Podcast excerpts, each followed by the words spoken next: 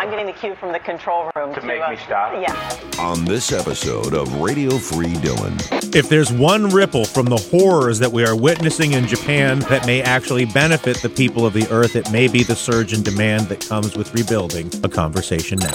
Broadcasting from an undisclosed utility closet under 30 Rock. Issue after issue. American oil money and American guns. You invite me on the show, what's going to happen, okay? The internet will never be the same. It is so obvious that the government does not work for the people of this country. This is radio. A mandate without reform. Free. Listen, Bobby, I'd love to help you, Jimmy. Dylan. Welcome to episode 41 of Radio Free Dylan. Today's topic what the earthquake means to Japan's fiscal future, and more broadly, whether the correct response to a, an environment of deprived economic activity is to cut or is to invest and spend. A raging debate, not only in Japan for uh, longer uh, than a lot of folks would like to admit, decades in some cases, depending on how you evaluate it, but one that is obviously very active in our own country. Marshall uh, Auerbach is a senior fellow at the Roosevelt Institute. Right now works uh, as an investment manager at Madison Street Partners, which is an investment fund based out of Denver. Uh, in addition to that, Marshall brings to this conversation uh, significant periods of experience working both in investment uh, and in development in both Hong Kong and in Tokyo in Japan.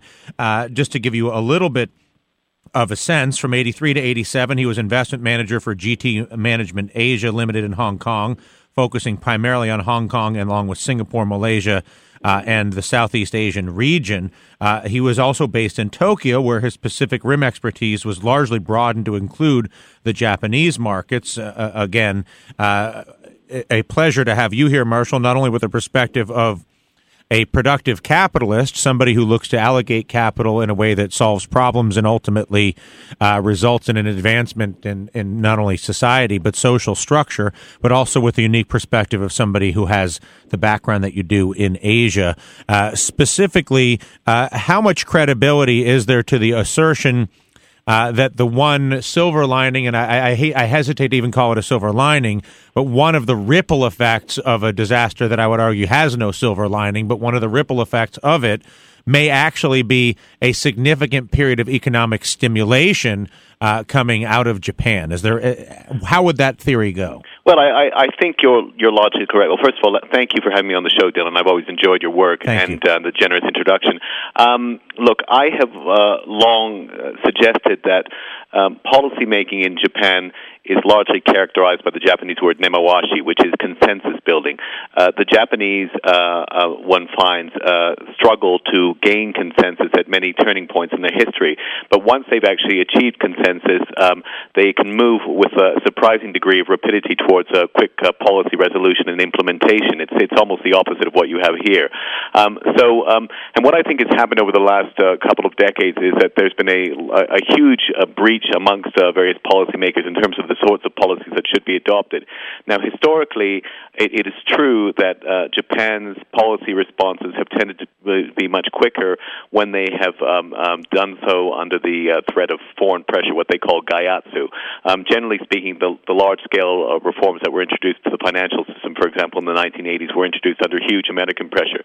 And I think this earthquake, um, given the potential environmental uh, catastrophe that uh, might follow from it, um, has has perked the, the, the, world's attention in a way that, say, uh, the Bank of Japan's um, uh, deflationist policies have not. I think Japan sort of become an economic irrelevance. But to the extent that this earthquake is now having implications for the entire world, um, all of the major uh, policy-making elites around the globe are, are starting to pay attention to Japan again, and I think will exert considerable pressure on the uh, policymakers to reflate. So, in that uh, sense, it is, as you say, a crisis, but it is a crisis which might provoke some pol- positive responses, which could ultimately be very beneficial for the economy. Uh, their economy or the global economy? Well, I would say uh, for, for, their economy in the first instance, but I would also say for the global economy. I mean, look, uh, in all of our projections of, of the global economy over the last few years, I mean, we talk about China, we talk about Europe recovering, we maybe we debate whether the U.S. is in a recession or is about to accelerate. Um, Japan has become an economic irrelevance, but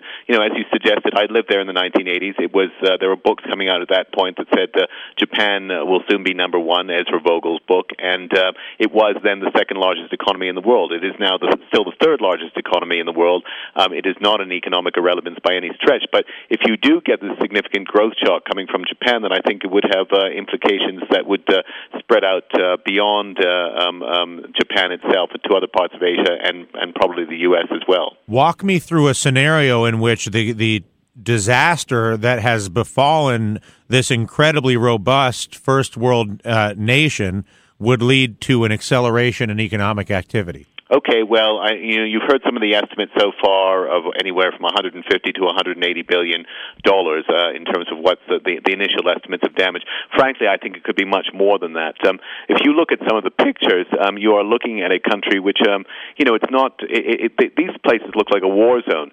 Um, you've had entire towns, cities um, um, uh, flattened to, to the to the ground. So, I mean, the, the argument against, in, against further fiscal stimulus, uh, as well as the nonsensical affordability arguments, which we can touch on later has been, um, well, what on earth does Japan need to build more highways and, and, and roads and houses for? They've already got enough of these things and there's no room for it. Well, clearly you've got a situation right now where um, a huge amount of the, uh, the, the, the country is under a very, very significant um, threat. There will have to be a considerable amount uh, spent. Uh, you know, uh, you're, you're talking about uh, millions of homes, ports, airports. Uh, there will be, uh, if they're not nuclear power plants, there will certainly be other types of power plants. There's an airport that has to be reconstructed. All of these things uh, cost money and uh, there is a multiplier impact uh, in, in when, when the spending is made. And, and that multiplier is d- everything from demand for steel and lumber and concrete, copper, Yep, copper, Anything iron ore. Uh, yep, absolutely. And I would think uh, you'll start seeing it in energy as well because you already had fairly tight energy markets. And um, you know, look, uh, there is an active debate right now as to whether this marks the the end of the nuclear uh, industry's renaissance before it's hardly got underway. Um, my comment to, or response to that has always been um, personally, I think that there'll still be a, a need for nuclear. But even if you uh, suggest that there's not, that, then, then how are you going to um, light the homes and, and, and heat them at night? Um, um, clearly, you're going to have to look back to conventional energy sources, and that means oil and uh, and natural gas. And natural, but now, if you look at the way that some of these natural gas stocks and the, the price of natural gas has responded in the wake of this crisis, I think that's um, that's an obvious transitional fuel, and it's a, a semi-green fuel which could replace uh, nuclear to a large degree. You referenced the the what you described describe, I guess, as the silliness uh, of the deficit debate. Yeah, I mean, which applies not been, just in Japan. I've This for ages in in both uh, the U.S. Uh, in fact, it's a, it's a global uh, in, uh, in, insanity. I mean, the the fact of the matter is that uh, uh, aggressive fiscal policy responses in the uh, in the after, in the wake of the 2008 crisis uh, saved the world from going into a Great Depression. We we, we now suffer from a, a bout of collective amnesia. You've got uh, countries like the UK which mistakenly think they'll become the next Greece, so they've started to cut spending, and uh, their uh, their deficits have grown. Their economic activity activity has slowed down. Uh, Ireland is another poster boy uh, for the disasters which follow fiscal austerity. And um, if uh, the Democrats uh, start following from the John Boehner playbook, then they're going to have the same problems here. Now, Japan, uh, I always say that uh, because, because people always say that Japan is Exhibit A for, as a sign of the ineffectiveness of government expenditures. And I always say that that's a, a mischaracterization of the situation. What Japan illustrates is the dangers of, of this constant stop-start um, uh, policy in regard to uh, uh, fiscal fiscal policy. The, the Japanese uh, people forget that um, they raised their consumption tax by 40% in the mid 1990s.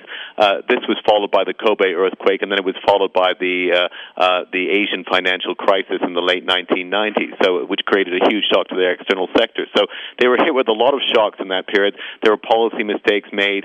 Um, yes, the Bank of Japan introduced quantitative easing in 2001, but as Richard Koo pointed out in his excellent book on Japan, there was no uh, economic stimulus of any uh, note until the Ministry of Finance in 2003, around September 2003, finally dropped its absurd insistence on fiscal consolidation and let the uh, deficit grow, um, and at which point the economy began to recover.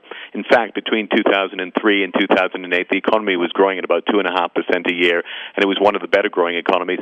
And surprise, surprise, the deficit actually came down because Jap- Japan's tax structure is highly dependent on corporate revenues. Corporate revenues and uh, the, the, the deficit came down in this period. It's been the times when the government has tried to reduce the deficits, listening to the neoliberal brigades from the, the likes of the IMF, that the deficit has actually increased. And so, how would you apply that log- logic to the current political debate debate in the United States that revolves around uh, cutting inside of our budget and focuses very little on the massive inefficiencies that prevail in all of our industries, ranging from healthcare to energy? Well, uh, yes. I mean, uh, um, the, the, the problem you have in the U.S., I think, it's a, is a political one. It's one that you've touched on many times in your uh, on your show. It's it's a problem of, of political corruption and the fact that, say, in healthcare, for example, you have a private insurance industry that extracts its 13% rents from of GDP and uh, obviously doesn't want to give that up. And uh, if you have a government that's that's bought by that uh, uh, that uh, uh, industry, then it's it's it's harder to to uh, uh, to give that up. My whole point is this um, we don't live under a gold standard any longer. Under the gold standard, governments had to borrow to spend more than their tax revenue. But since 1971, that necessity has lapsed. So now you've got a situation where governments issue debt to match their to match their deficits only as a result of pressure placed on them by neoliberals to restrict spending. Um, you conservatives, in fact, know that um, rising public debt can be politically manipulated and demonized. They're doing that right now, and they do this to put a brake on government spending. I mean, you tell me, for example, why uh, a country which is seven percent unionized, all of a sudden, the public unions have become the the, the new bugbear, uh, uh, and and and Wall Street banks are virtually ignored right now. You know, the, these same banks um, um, get uh, corporate welfare in the form of risk-free income flows uh, because uh, they, they're allowed to park their money safely in bonds during uncertain times. The bonds themselves provide a risk-free benchmark on which to provide to price other riskier financial products, but but they are effectively a CD, a gift offered by the government. They're not necessary to actual actually fund expenditure. Most people get the causation wrong. We we create funds first electronically, and then we offer bonds afterwards as a savings alternative. We don't use the bonds to uh, to fund uh, um, uh, our expenditures, and that's where the household analogy breaks down completely. Because you or I, obviously, uh, as issue as users of currency rather than issues of currency, are constrained in a way that a government is not. Now, anytime I say this, I, people say, "Oh, well, you're going to just turn this country into a Zimbabwe or, or, a Weimar Germany," and um, I, I simply point out that I'm not saying that government spending is always a good thing. You have to have due consideration to real resource constraints, and too much government inflation can be inflationary. But that's clearly not the case when you've got uh, unemployment of around 9%, but uh, really uh, underemployment, it's more like 15, 16%, where you've got substantially low rates of capacity utilization in both the U.S., also in Europe. In Europe, you've got uh, unemployment rates in some countries like Spain of 20%.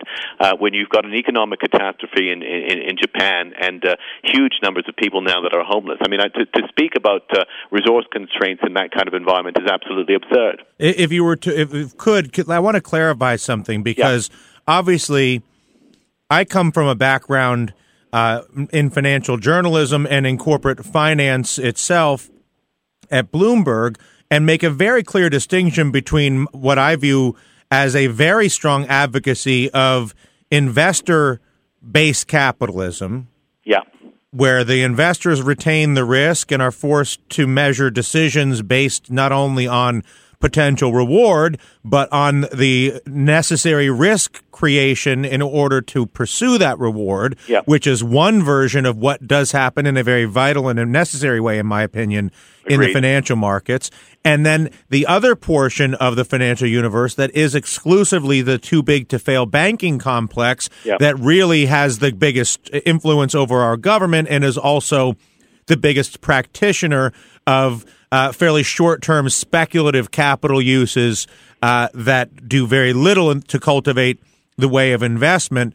Uh, yes, how do we right. do a better and, and, job? And, how do we do a better job of distinguishing between the incredibly vital and demanding aspects of Wall Street when it comes to investment, the type of work somebody like yourself and many others do, mm-hmm. and the other aspects of Wall Street that are represented by the large banks, which in the process of not making that distinction, we indict the entire concept uh, of financial markets without fully comprehending the distinctions. Yeah, absolutely. I mean, people often say to me, "How can you have this, these views and work in finance?" And I say, "Well, actually, many of us that view, work in finance believe in free markets. We believe in proper functioning capital markets. We don't believe in crony capitalism. We believe that um, if you uh, uh, make a bad decision, you should suffer the economic consequences. Uh, I've made bad investment decisions in my life, and I haven't been given a government uh, a bailout check. Um, so, so clearly, we are concerned with the, uh, the the proper functioning of capital markets, but there's another point, which is that um, you want to have financial or fiscal resources devoted towards productive economic activities. Um, you don't really want a credit-based economy. This is one of the points I always make to people. You want an economy which is a full employment economy. And what I always tell people is if you want a good financial stability policy, then you want to have a full employment policy because if you have people that are fully employed, it means their incomes are growing, their jobs are growing, they're able to service their debts. It means the banks don't have to write off debts on their balance sheet, and everybody's happy. The only people that aren't happy are the ones who, uh, as you say, make their living off extracting economic rents, but contribute very, very little to the productive economy. That's that's clearly not the kind of economy we want. But that's clearly the, the, the economy which predominates here in the U.S. and, in fact, in many parts of Europe as well. Do you believe that that distinction between those who are the rent seekers, whether it's again the health insurance companies or some of the the too big to fail financial institutions? Uh, can be fixed. In other words, what were there to be the political will yeah. Is there an alternative structure? And more importantly, can you get from where we are now into where we, again, regardless of my opinion or your opinion as to whether we should be where we are or whether how yep. we got to this yep. point, the fact is we are in this credit based economy that is a largely speculative environment that is run meaning credit speculation who can pay their bills who can't pay their bills yep. uh, as a on a macro level at on a banking level could you adjust back to an investive in, investing in productive capital, innovator investor model uh, in a way that is not so disruptive in the transition uh, that it, that it's too much of a barrier to cross? Well, I, I suspect it will be uh, disruptive, and unfortunately, I, I fear that it will probably take another financial crisis to finally uh, fully discredit the uh, the current model that we've got. We had our chance in 2008, and and and uh, as you and many others have suggested, I think we missed an opportunity there. In fact, I I think that. Um, the decision by uh, President Obama to uh, pursue a, a, a, financial bailout policy, which was largely a continuation of the previous administration, was a tragic mistake, and it also impacted everything he did subsequent to that. For example, when you start talking about a government that's a, perceived as a, as a den of, uh, of crony capitalists, um, and you you see your government, you know, ha- handing out big checks to Wells Fargo, J.P. Morgan, and Goldman Sachs, and then someone comes along from the right and says, "Well, government takeover your, of your health care policy." Uh, that sounds very, very scary, given that you've uh, your perceptions of the government. But if we'd had a government that was perceived to be working for broader public purpose, then maybe the idea, for example, of a single-payer health care system or a public option, God forbid, for uh, uh, the uh, the health insurance industry, um, something like along the lines of what we have in, say, France or Australia, uh, that that that could have been something we could have adopted. But I, I think, unfortunately, uh, the the the powers that be are, are firmly entrenched. They're back in the in the driver's seat, and it will probably take another economic crisis before we can uh, make the changes that um, you and I think are, ne- are both necessary. Yeah, listen, Marshall, it's a it's a real pleasure to have the conversation. Thank you for the work uh, that you do and for sharing some of your time with us. Thanks, Dylan. It's been a pleasure talking to you. Uh, Marshall Auerbach, senior fellow at the Roosevelt Institute, currently working as portfolio strategist at invest- the investment fund referred to as Madison Street Partners. They work out of Denver, uh, and we will be back right after this. More Radio Free Dylan after this. Markets got you down? Worried about your investments? Hi, I'm Guy Adami, I'm here to help you jump back into the markets. Get the education you need by downloading a free investing white paper or attend a free educational webinar from Trade Monster. Learn how to protect your portfolio, become a smarter investor, and start testing the market waters. It's time to sign up. To learn more or to sign up, visit www.trademonster.com slash Ratigan. Brought to you by Trade Monster. back to Radio Free Dylan. Welcome back. Just to put a, a, ribbon on the conversation that we just had with Marshall, two things that really strike me in the context of that conversation. The first one, obviously relating to Japan, is the very possibility that a meaningful emergence of new demand uh, on the earth because of the imperative to rebuild northern Japan uh, is uh, clearly going to occur. The question, of course, is whether that will occur in a way that creates work not only for the people of Japan, first and foremost, who have been so violently devastated by this, but also the possibility that additional work may be created around the world as we marshal forces necessary to manufacture the necessary steel, concrete, cement, lumber, copper, iron, etc., in order to rebuild the utter devastation that is before us in northern Japan. Beyond that, I really want to emphasize the critical nature of the distinction between people like Marshall and so many other investors in this world who focus so much of their time and their effort and their energy on attempting to identify good ideas that warrant investment such that were they to be developed would actually provide productive, beneficial results, whether it's an energy solution, a healthcare solution, a transportation solution. Uh, or some sort of innovation in something like education, and those who, in the giant banking system, simply utilize their control of our government to perpetuate a giant multi trillion dollar credit lending casino, which is beneficial to the politicians who like to give away money to their constituents by way of cheap credit, and is very profitable for the banks who keep all of the upside from that gambling. And in the event of major losses, which are a certainty, are able to transfer all of those losses back to the American people. This is an exquisitely profitable model and an extraordinarily destructive concept for a nation to subsidize by the trillion financial markets that do not lend or invest into its own development while simultaneously having an incredibly well invested, well educated group of financial professionals who anxiously and diligently each day look to identify effective ways to actually invest capital in this country. And I think the more we're able to isolate on the liabilities of the credit casino that's represented by the giant banks and at the same time celebrate and encourage the type of productive investment that exists in the financial markets, we will put ourselves in a much stronger position to have a real conversation about creating real financial solutions for this country as the next financial crisis brews inside of the giant banking system and the credit casino complements of your president, Barack Obama. Uh, we will talk to you next time on Radio Free Dylan.